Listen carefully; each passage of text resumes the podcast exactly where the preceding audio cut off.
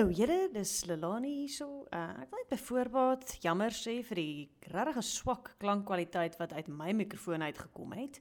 Ek het eers later agtergekom die mikrofoon wat op my was wat heeltemal uitgebom op gedeeltes. So vir groot gedeeltes van hierdie podcast hardloop ons eintlik maar net op JW se mikrofoon.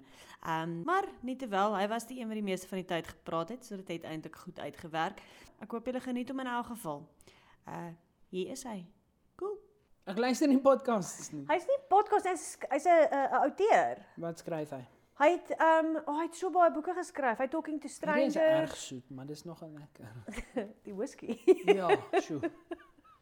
Hy tref my bietjie soos 'n koeksuster vroeg in die keel.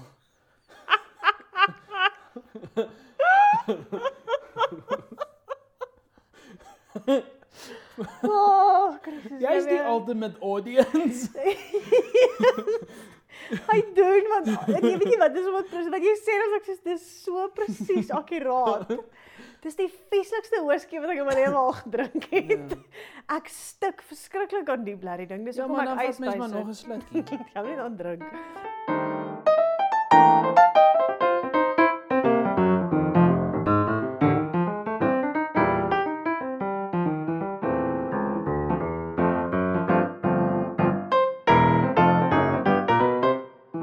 Want ek dink baie baie mense luister vir interessantheidsonderdag of nuuskierigheid en dan sê hulle soos, "Mm, hier is mm, boring. Ja. Ja. Dit is nie struktuur nie. Ek wil luister na oor hoe plante fotosinteer. Ehm um, ek wil ietsie leer. Ek wil ek, ek wil julle sleg in vergelyking met Michelle Obama, daai tipe ding. Ja, okay, ons is En dan gaan hulle. Ja, maar dan gaan hulle op 'n luister en that's fair want ek sou op 'n luister al lankal. Maar omdat ek daarvan hou om te praat, doen ons hierdie. Anyway, ehm um, O, maar jy het gesê jou ma sê O, ja ja ja. Nee, ek het ehm um, toe ek saam met my ma gaan grocery shopping doen, toe sê sy sy het na albei episodes geluister en sy het gevoel wow. eerstens asof sy inluister op iemand se gesprek, soos asof sy langs 'n Maar tafel dit sit is en dit luister. is na- doen. Dis pretty much wat hier aangaan. Ek en jy ja. net so 'n random gesprek. ja. Laat ons toe dat die wêreld hoor. Ja. En toe sê sy ook, sy voel asof sy my leer ken. Ja. Maar ek dink dis pretty though want ek het nou nie nog vir iemand vertel, ek kan nie onthou vir wie nie, maar ons almal is soos die Afrikaner 'n mengsel van mense. Ons steel mos 'n bietjie. Ek dink ek en jy het hieroor nou gepraat. die dag hieroor gepraat dat ek Dit was ons gesprek dink ek met mekaar in die lab dink ek. Ja, ek het gesê ons uh, uh, ons Jy's- steel 'n bietjie yes. van almal se identiteit. Ja, maar ek dink mense steel veral by die persoon by wie jy is. Want wie ek is by jou is nie wie ek is 'n 100% as Henry ook hier is of as ek by Roan is of as ek by Janus is of iets soos dit nie dan because I feed off your energy and your energy is not the same as someone else's energy. Ja. But my energy is not the same right now as it would be with someone else. ja. So um, ek dink dit is baie exciting om net random chats te hê wat sodat mense soos ons ouers, ek weet nie of my ma hierna luister nie. Het ek vir jou gesê sy was soos my Spotify filter alles wat explicit is. So ek kon nie eers na jou podcast luister nie en toe moes ek my filter afsit en toe jy vloek, toe besluit ek ek kan nie in die nag hierna luister nie. Ek gaan nou eerder na John Hagee luister. Ek gaan nou net Fox sê sodat Nee. ek dink nog kan. Damn. How? Nani. Um anyway. Hoekom verlustig jy jouself so in nou? Jeez. Like hy klein eetjie. Maar ja, en hy cool want ek voel soos NWA, maar um NSFW. want ek dink vir alle ouer leer hulle kindertjies dan nou ken soos wie jy is as jy nie by hulle is nie. Want Ja. let's be honest, ons almal is maar prim en proper in op ons plek by jou ouers. Want jy wil hulle nie teleurstel nie en hulle het jou groot gemaak om 'n sekere manier te wees en bla bla bla. Maar dan as jy eh, wegry by hulle, dan "Woe, ek gaan nou op 'n straathoek staan en wat ook al. Ek meen, Ah, weet jy, ek ek ja, ek kan ure lank daaroor praat want ek het ook opinies Ja. rondom om net te vloek of om iemand te vloek. Oef, nee, that's a big no no. Ja, daar's daar's my verskil. Ek het al brûe gebrand daaroor. Vriendskappe net tot 'n einde gebring as iemand my vloek, dan se Ja, klaar. nee. Ek gaan nie eers I won't even I'm not going to engage. Nee, maar vir my om net uitlating te gee aan een of ander emosie. Ja. soos, weet jy ek ek onderdruk nie meer dinge nie. Jy weet. Ja. Maar Ek hoor nou jou. Ja, definitief is ons een mens. Ek het al gesien net soos jy ook sê, tussen jou vriende. Ja. By jou is ek een mens. Exactly. By Dis die ding. Op my Tinder dates is ek Oh, holy moly. I'll be here though. Elke keer as jy klein gehad het, kom die brief net in my flat. Is fyn. Ons het lekker baie plante. Ehm um, en nuwe banke. Ja, nuwe ou banke. Ja. maar hulle is nie in my flat. Ehm um, maar ek dink dit is dit sou vir my ook baie exciting wees om ewen net my pelle se persoonlikhede te hoor wanneer ek nie daar is nie. Weet jy wat? Nou, nou dat jy dit sê, ek sou wou gehad het om hierdie gesprekke te hoor tussen my ma en een van haar vriende. Oef, ek het antwoord. Imagine. Hier is wat ek vir jou vertel het oor die binnelanders wat ek wil hê. Want ek dink as die kameras rol, dan's Pippa en en Ad baie hoflik met mekaar. Maar as daar nie rooi liggie brand nie, dan vloek die twee van mekaar mekaar stikkend. Hulle sê nie net ag, Pippa, ek gaan vir jou op jou plek sit nie. Ek ek sal vir jou yes en dan kom maar so 'n handjie op wat 'n backhand neig neig so na die wang toe. Dis wat aangaan op binnelanders en dis my vir hier is 'n amptelike versoek aan kyk net. Dat hulle net 'n een after hours after dark soos 'n snippet sal maak Ja, wat soos? Pippa behind the scenes. Dis wat ek wil sien. Ek wil sien hoe gooi hulle the daai maskertjies ek ruk hulle dit van mekaar se gesigte af, skiet mekaar met latex handskoene, daai tipe goeters. Dit is so interessant dan, want my kop gaan nou die hele tyd terug na die konsep van om anders te wees rondom verskillende mense. Ja. En dan wonder ek nou waar is jy dan nou eintlik jouself? Ek dink nie jy is nie, want ons almal dink ons is onsself oralste. Mense het al my op universiteit raakgeloop en sê dat my is jy weer jy's nog steeds dieselfde en ek dink hulle verwys na my haarstyl, maar dan sê jy okay, thanks. Ek weet nie of hierdie 'n goeie ding of 'n slegte ding is nie, want almal is veronderstel om homself te vind en te soos vernuwe en bla bla bla. Nou En nou-? Sê hulle vir my, ehm, um, o nee, jy's net soos op skool. Wat beteken hierdie nou? Is dit goed of is dit sleg? En mens kan dit interpreteer dis soos as 'n onderwyser vir jou sê jy het nie verander nie.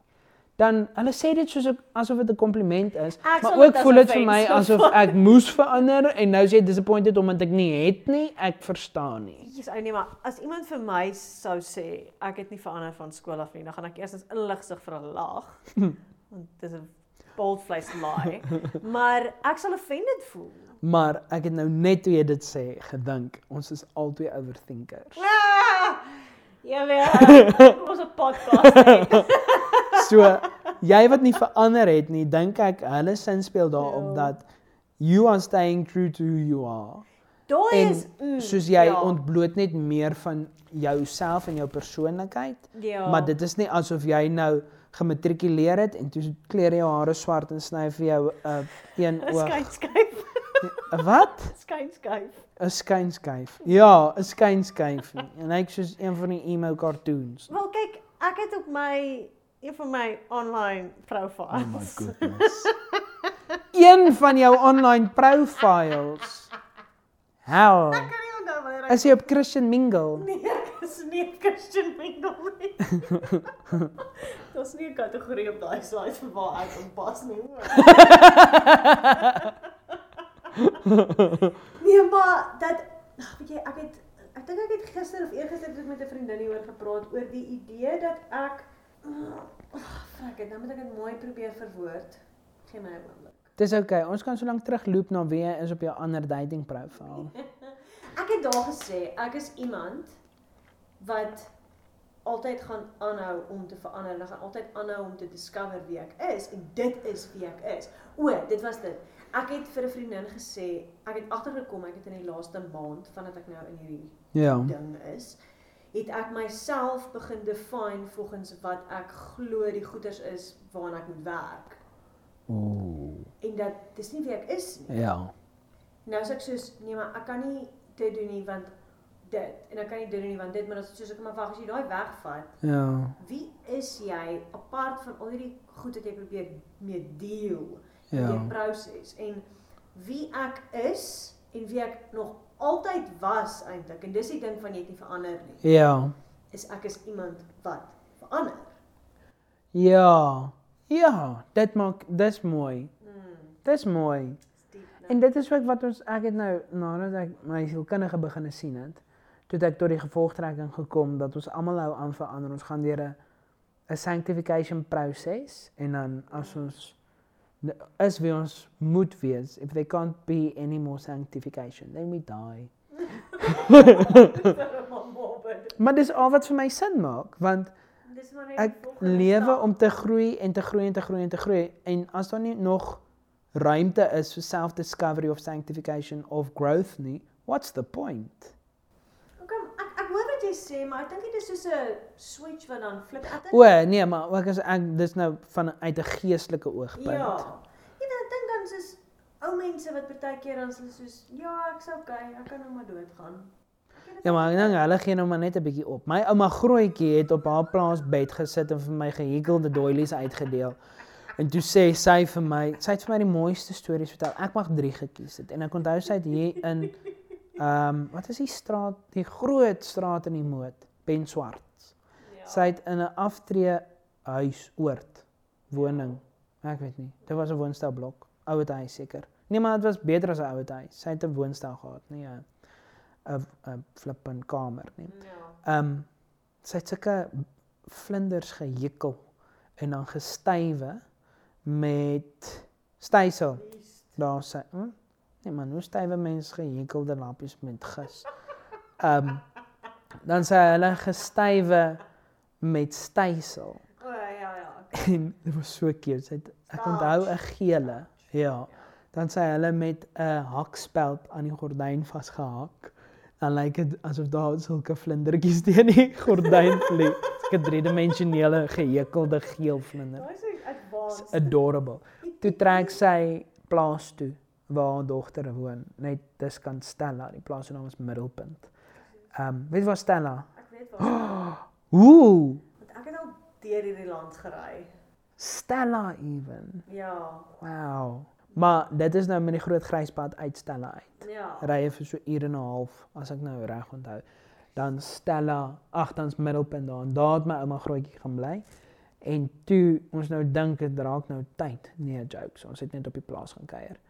Toe sit ek langs my ouma grootjie op haar ou vir hewe enkel bedjie wat op stene staan dat sy nie so laag hoef te gaan sit nie. Ehm um, maak sy haar naaikas se laaie oop en sy sê vir my ek mag 3 lappies kies. So cute. En maar elke lappie het 'n storie gehad. oh, En die enetjie het sy sy was op die Queen Elizabeth boot. Oh wow. Ja, het sy gaan vakansie hou.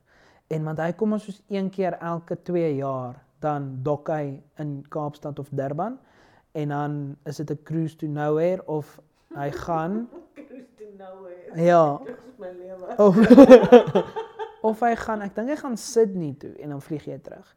Maar ek dink sy toe nou die o, dit was Port Elisa, Port Elizabeth want sy, dit was mos nou nog lank gelede en so was so groot hawe. Um toe sy daar op die boot die mooiste lappie gesien. Maar sy kon hom nou nie vat nie want dis die bootsin. En toe sy die hele cruise lank die lappie se patroon afgehekel Oh om hierdie mooi lappie te hê. En toe sê ek soos hierdie lappie ouma, ek wil hom hê. Toe gee sy hom vir my. Oh, En 'n ander enetjie was ja, yes, ek sal dit flip en haar orta oopsny as iemand daai ding probeer steel. Ehm um, nee, maar gaan hy stein. Anyway, die ander enetjie wat ek het, maar ek mag nie die oorspronklike gekry het nie, is so klein, so groot soos 'n coaster. En dan reg in die ronde na buite maak hy dit lyk soos 'n leeu bekkies wat so oop staan. Heel in die ronde en dan in die middel kan hy ietsie neersit. Toe sê sy sy dink dis vir 'n blakertjie sodat jy jou kersie op hom kan neersit. En die enetjie was so half vuil gronderige kleur en die ander enetjie was spierwit.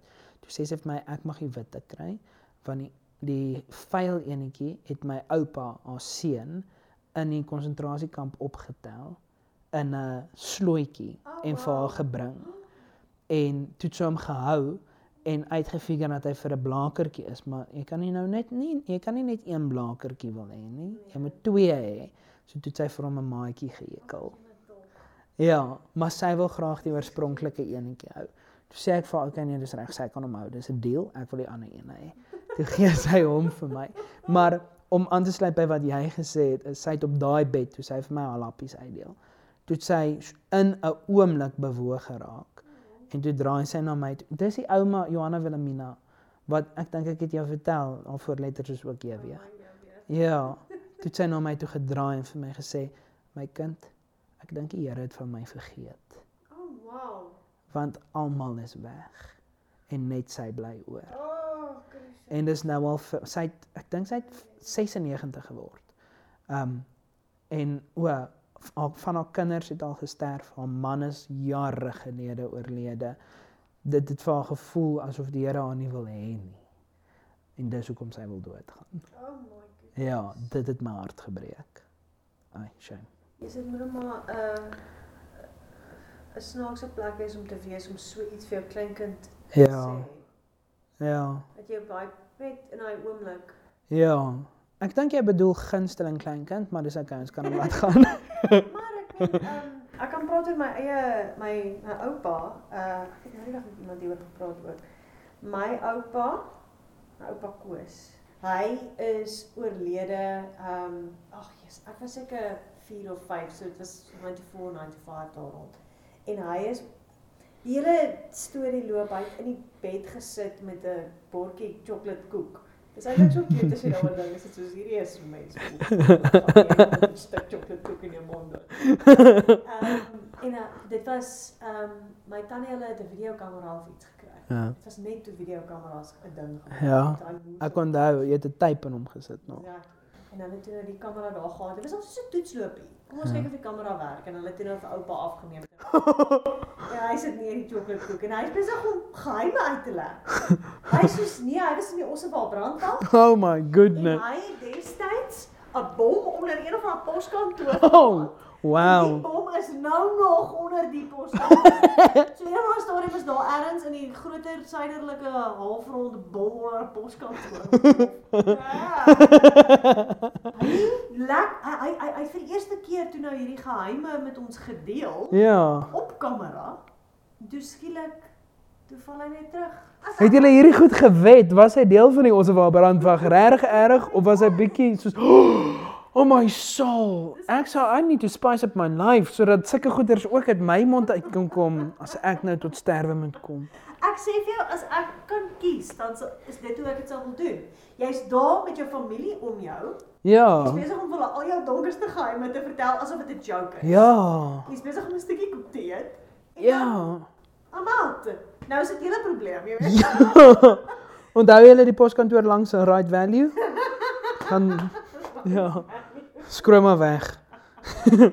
Maar ehm um, van die storie dan, my suster het toe nou die video jare later, toe sy 'n kunswerk uit die ding uitgemaak. Wow. Hoe maak wat? Sy het die tape gevat en toe het sy dit op 'n baie ou TV gesit. Wow. Dit sê dit as 'n kunswerk of sy het 'n klomp ander goeders rondom dit ook gedoen. Ek kan nie onthou presies nie. Baie jare terug. Ehm um, maar ja, dit was soos dit was net hierdie ding altyd in ons huis. Ek onthou dit so goed. Ons het altyd die PlayStation onder die TV geberre in die Ja. groot kas en daai tape het altyd daar gesit. Ek hou van die idee dat daai is hoe dit tot 'n einde gekom het vir hom. Ja. Dis goals. asseblief, ek maak nou 'n nota, okay. Yes. Elke dag moet ek 'n stukkie chocolate koek. Okay, maar ek wil nou weet wat se wat juice was er nog. Nee, daar was nie te of, ek weet nie dit ek het nog ek dink ek het ooit die hele ding weer gekyk nie. Dit is maar 'n weird ding. Want jy weet hoe eindig hy. Ja, en maar dit is nie asof jy weet wat gebeur wanneer dit gebeur nie. Jy Ja. hy- Maar ja, dis soos die kamera is nog op hom en dan gaan hy dan hoor jy net iemand sê Paul Oh en my soul. en it. Daai is 'n fliek. Daai is 'n fliek. ek wil 'n movie Daai is 'n dokument. hy Ja, maar die hele soos jou oupa se storie, ons het waar brandwag, ons het waar brandwag waai Ja. en dan sit hy net as jy koek. Ja. Van my oupa was ook 'n interessante een. Hy het ek dink hy het 8 of 9 vingers gehad net een oog. O oh my soul. Dat hy het in die slag. Is ons seker hierdie bomme is in 'n poskantoor? Het hy die bomme geplant om ons onthou die winkelsentrum? Was dit die die die OBW of die ANC? Onthou. Hy het in die uh, of hy my ouma 'n winkel besit. Man, hulle het soek mekaar gebly. Dis 'n plek, soek mekaar. Shame. Is hulle gelukkig getroud? Ehm um, ja, hulle was vir jare gelukkig getroud, maar hy het vir die slaghuis uit 'n slaghuis gehad. Ja. Ek dink hy het een of twee vingers verloor. Oh my goodness, want hy het dit in die boerewors gesit per ongeluk. Daai extra spice. Ja, hulle verkoop mos sulke polistireen dish vol afval. Ja, ek het al die jare gedink daai is koeispene. Dis dit oupa se wysvinger. Wat gaan ons doen met hierdie content? Hierdie is 'n hierdie is 'n goeie podcast. Ek like dit. Geef hom nog lys- 20 se 20 minute. Ek's ernstig, hierdie is my beter as die vorige een. Ons deel stories van oupas en oumas. Ja, okay, maar wag. Ek het 'n title al klaar. hy het 8 of 9 vingers gehad en een oog, want sover ek ook die storie ken, het sy broer toe hulle 'n kind was met 'n skêr in sy oog. Oh my soul. Wat 'n tipe familie het julle gehad? So ook het my ma my vertel, haar suster het met 'n warm yster soos 'n iron haar in haar nek gebrand agter. Sy het al gebrandmerk, want jou oupa was in die Ossewa brandwag. Dis soos eh, dis hoe hulle groot geword het. Dis hoe jy geïnisieer is in die kamp. Ja. Hallo sussie. Dis gemerk. ja. Hel. Jeggie, ek ja, ek is altyd verstom. Ek wil eintlik al my familie se Stories, maar hulle het weet. soveel skaamte. As ek kyk nou, ek het nou net een ouma wat nog leef. Ehm um, die ander ouma is dood, maar al die oupas is ook mors dood. So dis ek het net een groot ouer oor. Maar sy gee nog voor dat sy erg prim en proper is. Oh, ja. So sy wil nie sommer van die die juice vertel nie, maar ek kan sien daai tannie Nee, sy was al hier is definitief nie hier is nie eers haar 6ste rodeo nie. Sy sy het al 'n paar osse gery. Ehm Ja, weet. Ek wil vir jou sê ek meen met my eie familie is dit soos ek kan ek kan dit nie op 'n podcast vertel nie, want as dit soos hulle dink ons weet nie. So, ja, Ek weet. ek kan dit in ja. Dit weet wat, dit dit gaan oor om iemand te kry wat bereid is om die juice te spil. Ja, maar as mense begin voorgee dat hulle well behaved is en hulle gee in een front voor, dan is dit 'n bietjie moeilik. Jy weet, weet jy wat doen hulle in? Dis Ja. wanneer jy die wiskunde begin doen. Oef, ja, daai wiskunde het ek gedoen. Maar niemand van hulle wil met my daaroor praat nie. Ek het op my oupa se einste doodsbed. Okay, dit was nou nie sy doodsbed nie, dit was in sy slaapkamer. Hier is vir jou 'n bietjie juice. Hy is nie by die huis oorlede nie, maar ek kan onthou hy was in die bed, suurstof tank, alles is dit gaan goed. Ehm, um, wel. maar ons het lekker chats gebou. Ehm, um, dis nou die oupa wat soos hy die Jan Willem naam wat is my pa se pa. En ehm um, sy het lekker gechat oor daadjies en daadjies en toe ewe skielik ruk hy net sy laai oop. En daar rol so perspex ding. Krr, toe, krr, toe. Ja, en ek dink wat the, maar dis nie as oupa het nou besluit hy wil hy wil hierdie doen. Hy gaan hy gaan nou nie so- net sweetjies die dingetjie vat en vir my aangee nie. Hy maak hom oop, rol daar, kap, doef, par doef, kwart doef, sloef, doef, lakke shakke shakke doef, doef, doef. En ehm um, hy maak hom oop. Toe sit 'n ring van hom met ons voorletters op. Maar hy's handgegraveer. Baie elites, dit lyk asof ek deel is van een of ander bond. Ehm um, met ek dink dit was my ouma se ja, se vorige verlovering. Want my oupa het hom vir haar vervang. Want sy wou 'n groter diamant hê. Um toe koop hy vir haar 'n groter enetjie en dan is sit toe nou o nee, dit was 'n ander ring. Hulle het daai diamant toe in 'n ring gesit vir my pa se vir sy 21ste verjaarsdag. Maar hierdie ene, dit lyk soos 'n seelring. Ek sal hom 'n bietjie gaan soek en vir jou wys. Maar dis daai classic 1960 seelring wat so verhewe platformpie het. en dan is hy so geets aan die kant en dan is die platform so ovaal met 'n steentjie in hom. Ja. En dan is hy nou handgelopende skrif handgegraveer JWH. En hy gee dit toe nou vir my en sê vir my hy wil dit graag vir my gee want ek is JW en bla bla bla. En ek onthou hy het nog so half sy wenkbroue opgelig asof hy my laerskoolhoof is. O, meneer Jacobs is. En net ook op daai punt, mense het altyd my pa verwar met meneer Jacobs. Want my pa het ook 'n bles gehad, ook 'n snor gehad, ook 'n bril gedra, donker hare. Ja, hulle het tog al dieselfde. Ja. Ja. So my maatjies het af en toe gedink my pa is die skoolhoof, maar in elk geval, toe het my oupa na my gekyk asof hy meneer Jacobs is en hy het sy wenkbrauwe so opgelig en net vir my gesê jy moet hom dra. O, krisis. Sê ek soos, ja, okay oupa, ek is ek is nou nie een vir ringe nie, maar is okay, ek sal hom dra. En toe ehm um, was hy 'n bietjie groot vir my ou elegante vingers. Ehm um, en ons het hom laat kleiner maak toe nou. En ek het hom nooit gedra nie want hel, moet ek hierso as Dis Ek kan nie onthou wanneer nie. Ja, is 'n goue ring met 'n diamant met my voor. Dit lyk asof ek die flip in NFL gewen het. Um en ek het hom in my kas gehou altyd en dan in die oggende as ek aantrek, dan sien ek die ringhouertjie. Dan spook my oupa by my, dan hoor ek hy daai jy moet hom dra. Soos ag fuck man. Okay, nee, ek sal hom nou maar vandag probeer en toe het ek hom gedra. Toe vind ek uit. Daai ring het hy laat verander want daai platformpie het gespin op die X-as.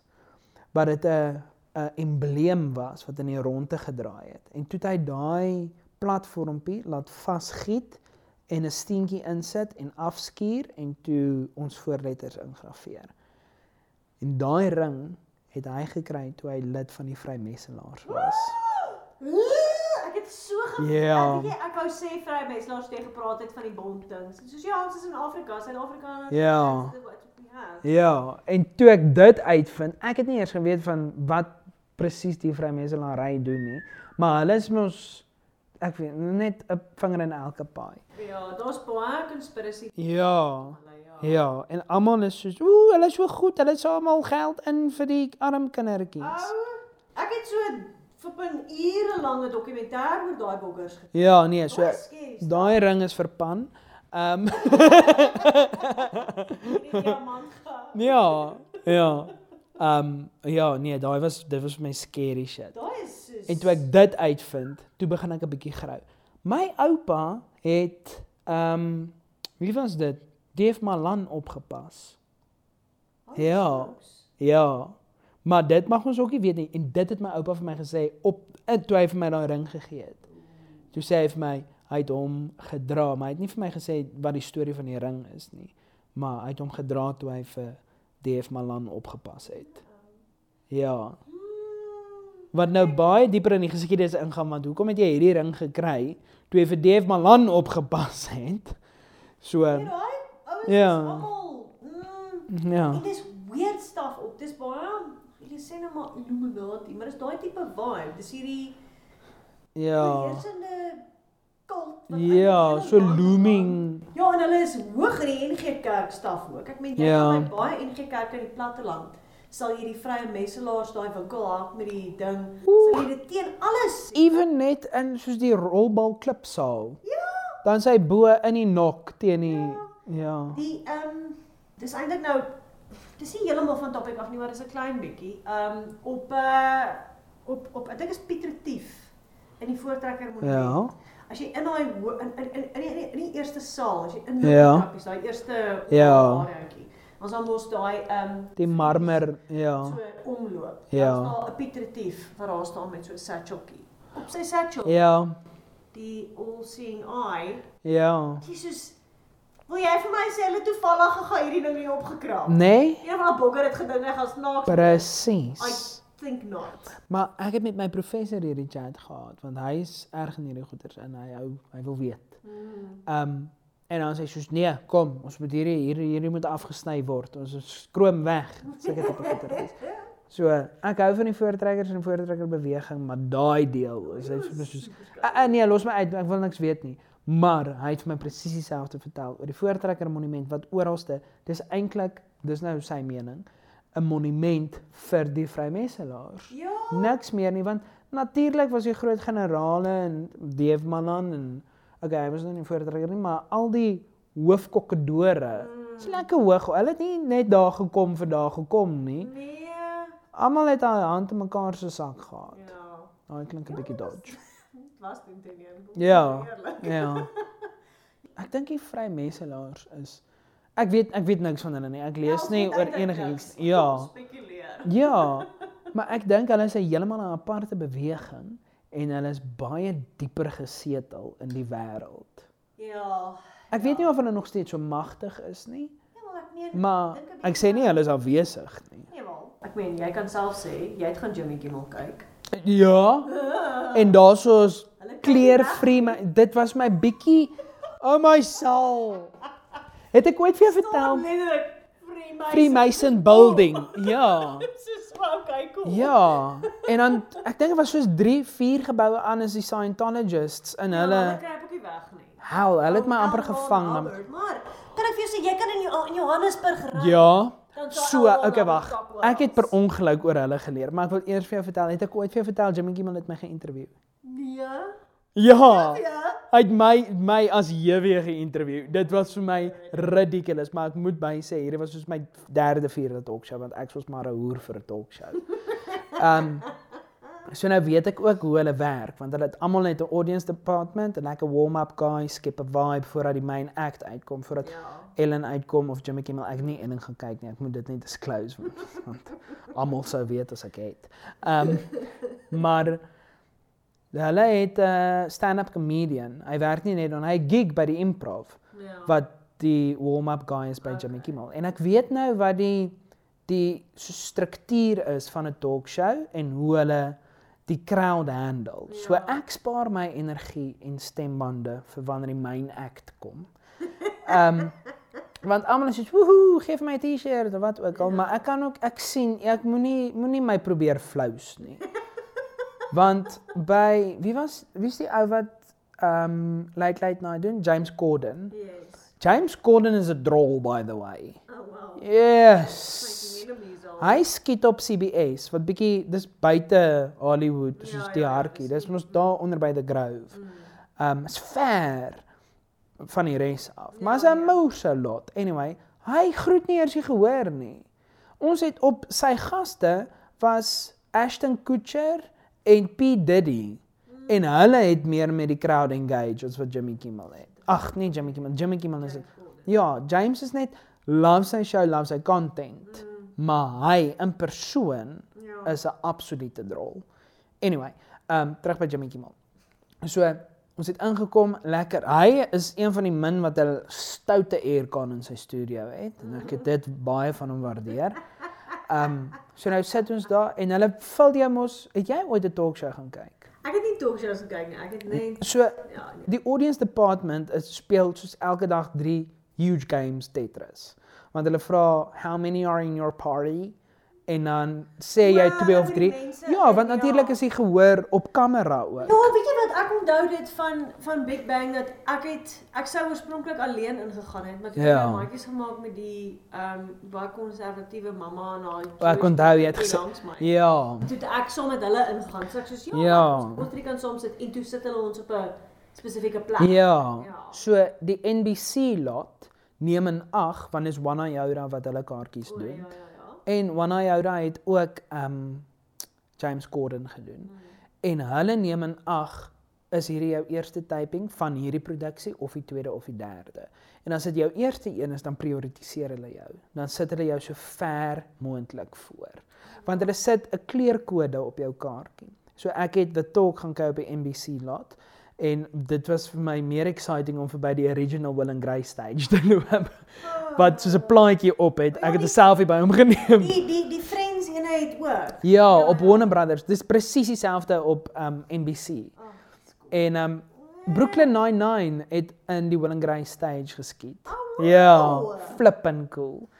Uh, sy trailer was nog daar want hierdie was voordat hulle gekansel en gereboot is. Dis nou Brooklyn Nine-Nine. Anyway, dan dan rangskik hulle almal perfek sodat Annie seats vol is. Dis amazing Ja.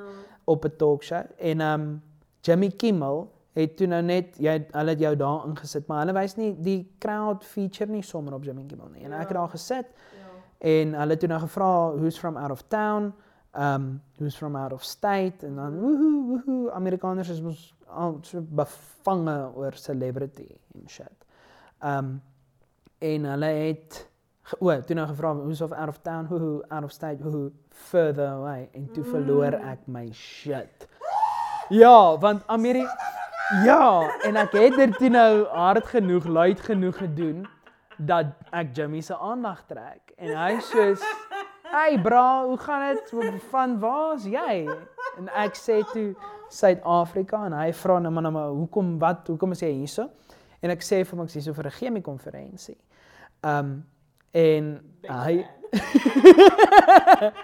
Ja, en toe sê hy vir my ek maar nou hoekom wat is jy hierso? Ek verstaan nie. En toe sê ek vir hom um ek is 'n fan van jou show, maar jy eer nie in Suid-Afrika nie. Kan ons net hierdie rectify asseblief want ek moet stupid flippin YouTube klips kyk van mean tweets. Ja.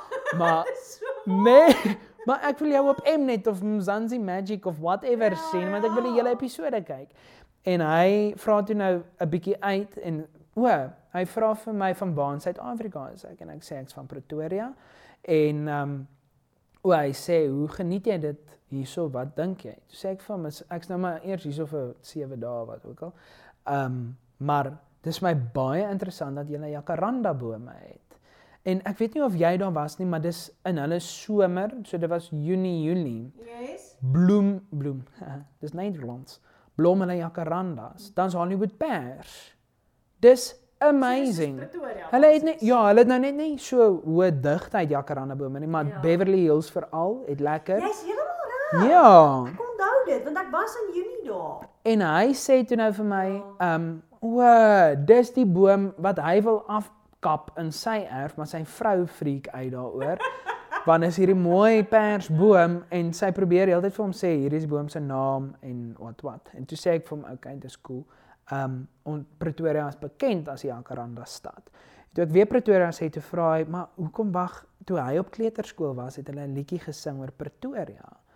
En dis vir hom so weird en ek sê toe vir hom is dit we are marching to Pretoria en hy freak uit. Ja. Hy freak uit. Hy sê ja, dis presies dit. Exactly. En hy sê, maar nou wat is die significance? Wat gaan O nee, eers vra hy vir my wat is die liedjie? Hoe gaan hy? En ek sing toe nou we are marching to Pretoria. Toe sit Jimmy Kimmel en sy hele band, almal, hulle tel die ritme op. Sing ek en Jimmy Kimmel We are marching to Pretoria. Um julle liedjie Pretoria here we come ons eindig hom af en hy vra toe vir my nou maar wat is die significance van Pretoria? Hy verstaan nie wat gaan aan nie. Toe vertel ek vir hom die hele storie oor uniewording en die groot trek en dat Pretoria die beloofde land was. Gee ek vir hom 'n Suid-Afrika Suid-Afrikaanse geskiedenisles. Um hy's moer sy intrek. Volgende oomblik gaan ons oor na kyk wat hoekom is jy hierso? Wat doen jy vir jou konferensie? Wat doen jy by die universiteit? Vertel ek vir hom ek doseer en ek doen navorsing en bla bla bla. Toe het ons 'n in-diepte gesprek oor tertiary education in South Africa. En wat is in ons syllabus? Wat leer hulle in 'n chemie prakties? Wat leer hulle in 'n teorie? Die persoon wat agter my sit is toe nou um ook 'n 'n navorser en hy sê toe die vrou agter jou skud vreeslik haar kop wat het jy inset om te lewer en gee die mic vir haar aan en sy sê ja nee sy was toe nou in Suid-Afrika al vir 'n lab visit en sy was erg beïndruk met wat ons doen en die praktiese komponente en sulke goeders. Ja. En hierdie gebeur alles in die Vrymeselaar gebou op Hollywood Boulevard. oorkant die flippin Kodak Theater waarin hulle die Oscars hou.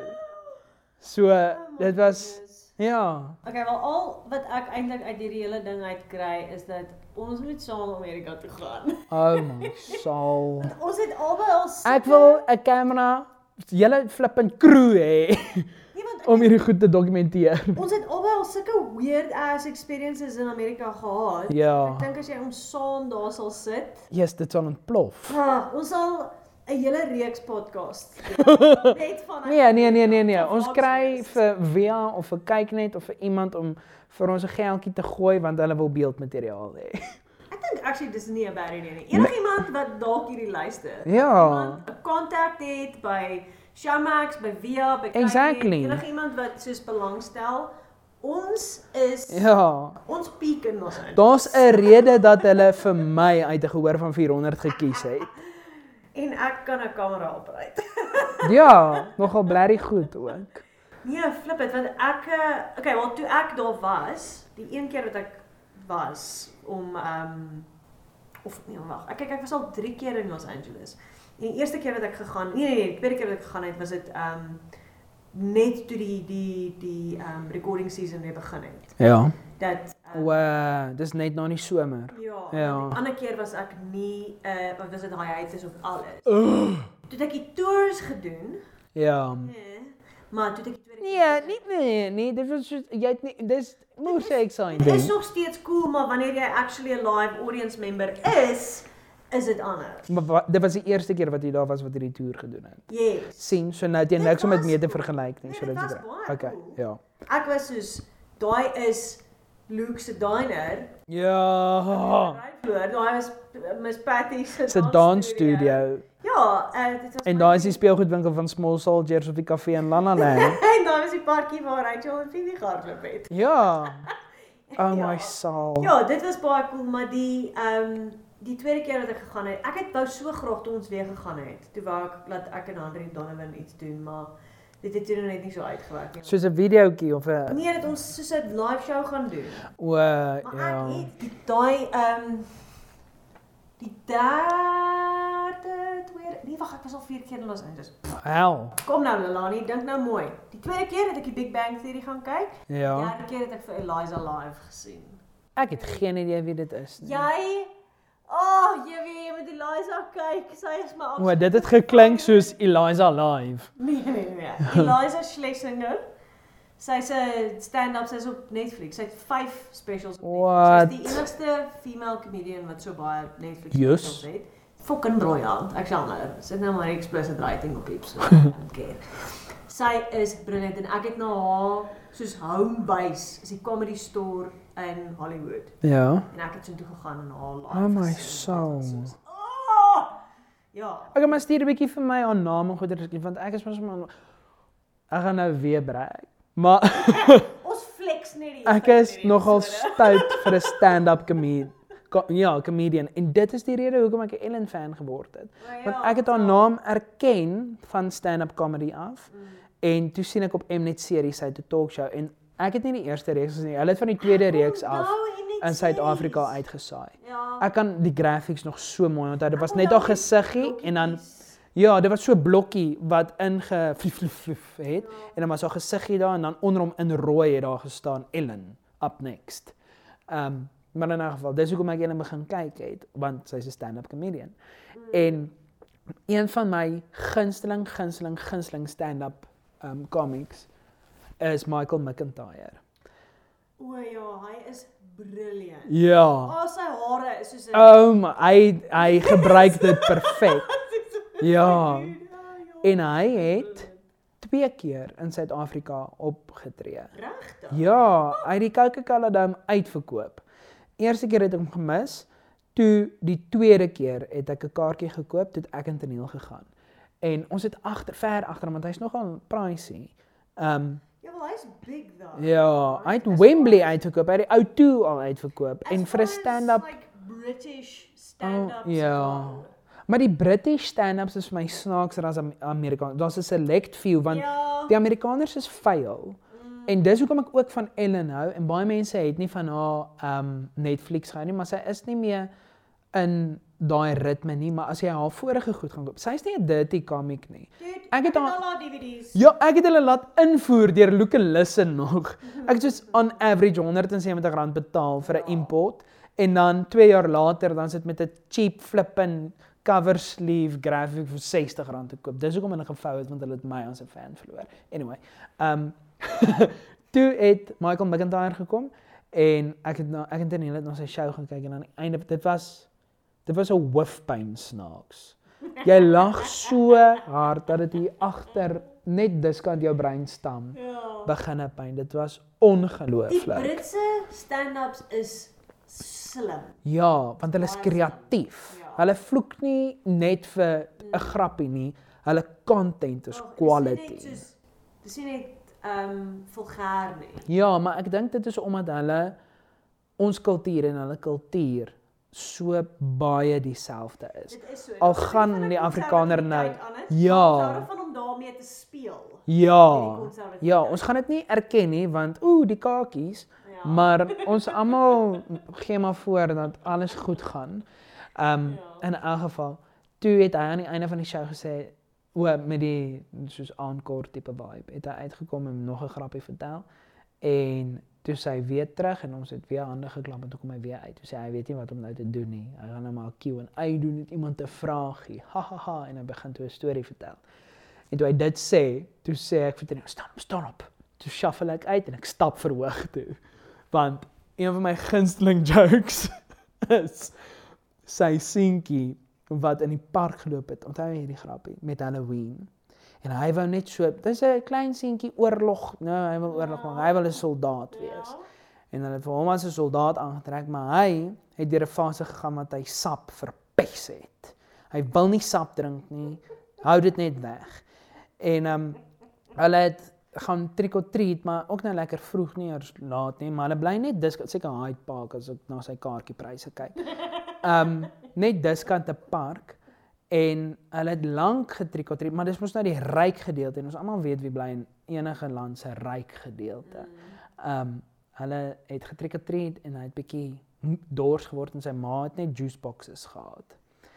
En so bied mamma toe nou vir hom 'n sappie aan met en nou soos in die Joodse distrik. En hy loop net rond hoog vererg in sy klein soldaat pakkie en sê no juice. No juice. Herhaaldelik. En ek ja, ek march toe nou verhoog toe en hy kyk net na my en dink wat wat gaan nou hier aan en ek sê vir hom I've got a question. Toe sê hy, nee maar hy het nou nie bedoel wie te vraag kom marching aan gaan vir verhoog. Toe nooi hy my op, doen 'n hele skiet oor hoe ons baie dieselfde gelyk het. Toe ek deel van sy stand-up en toe jare gelede, nee, nie jare gelede nie, jare daarna, maar dit is nou al jare gelede, het hy 'n kampanje geloods vir sy nuwe stand-up show wat hulle fans wêreldwyd gesoek het om 'n videoetjie te maak oor 'n impersonation um van een van sy grappies. Oh wow. En ek het toe nou Five Spice. Daar het so 'n grappie oor al die spices wat in die sa- Spice. ja, en dan sê dit Yes. I'm pepper, I'm salt, I'm coriander, maar I'm five spice. You've got nothing on me. Daai ene, toe het ek dit impersonate en um, jy moes dit net ons ek dink jy moes dit op 'n drive gelaai het en vir hulle ge-email het. Toe, ek onthou ek het toe ook by die Chinese skool afgelos en ek was op pad skool toe toe kry ek 'n oproep met 'n plus 44 dialing code. En ek dog iemand, dis my oom in Nigerië wat oorlede is en ek het 6 miljoen pond geërf. So ek antwoord, Tuurlik. toets dit sy agent. Wat my bel en sê hulle hou baie hiervan, sal ek dit vir hulle oorskiet in 'n hoër kwaliteit. Hulle wil dit as 'n intro gebruik Oh, wow. op sy DVD. En um as danksegging sal hulle vir my 'n kaartjie gee om na sy show te gaan kyk. Toe sê ek vir hulle, hierdie is super cool, very flattered. Sluit hierdie kaartjie dalk 'n vliegtuigkaartjie in. Want dit is bietjie bietjie ver. Ja, toe sê hulle vir my, "Oef, nou, sorry.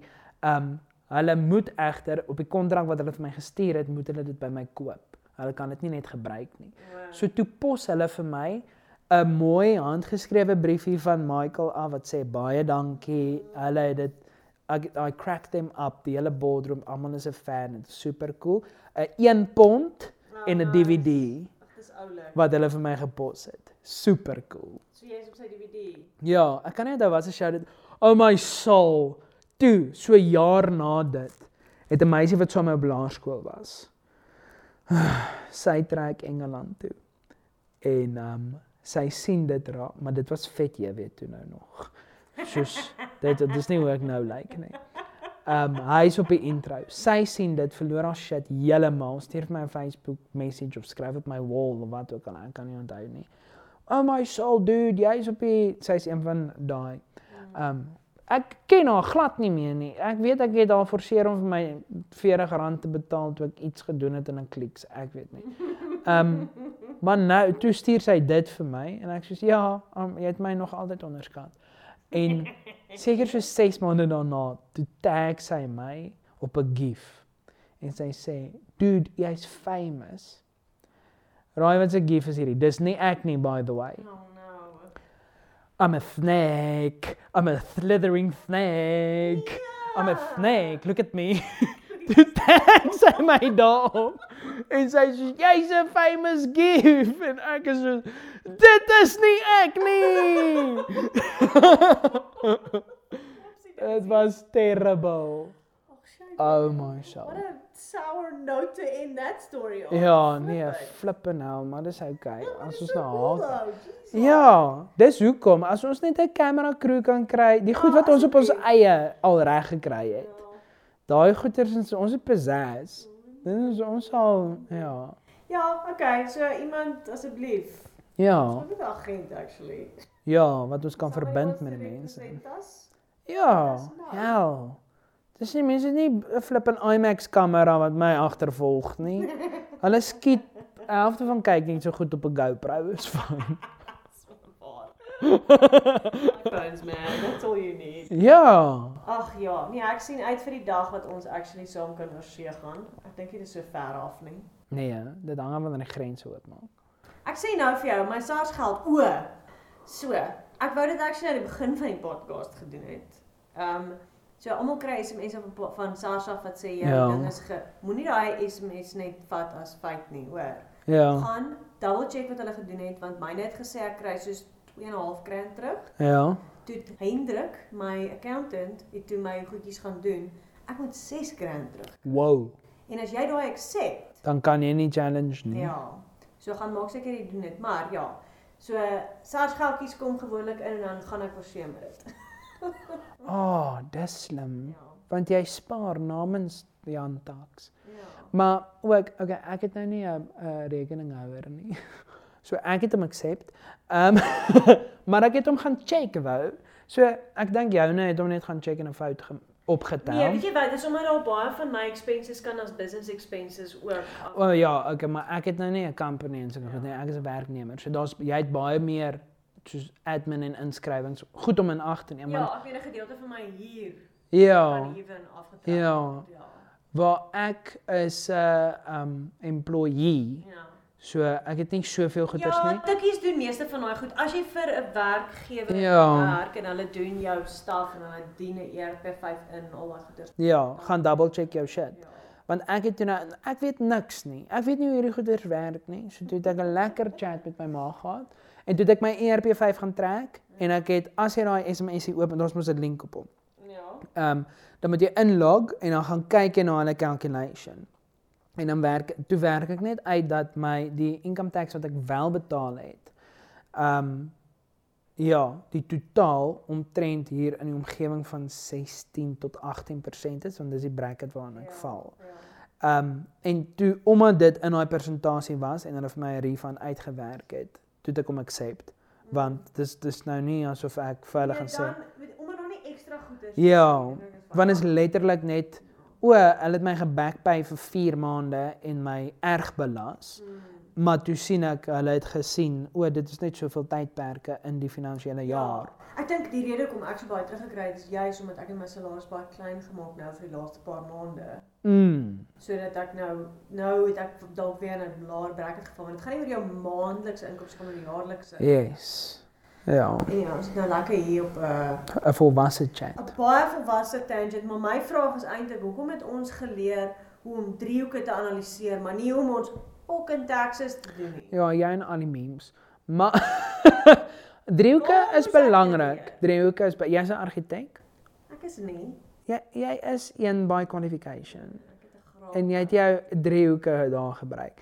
En Ja, Die mense wat weet hoe om hulle taxes te doen, um, hoe om ons taxes te doen, het geleer hoe om taxes te doen. That's what makes the world go round. Nee, Ek hoef nie my eie taxes te doen nie. Ek kan Jy iemand kry. Nee, jy doen nie jou eie taxes nie want jy weet nie hoe nie.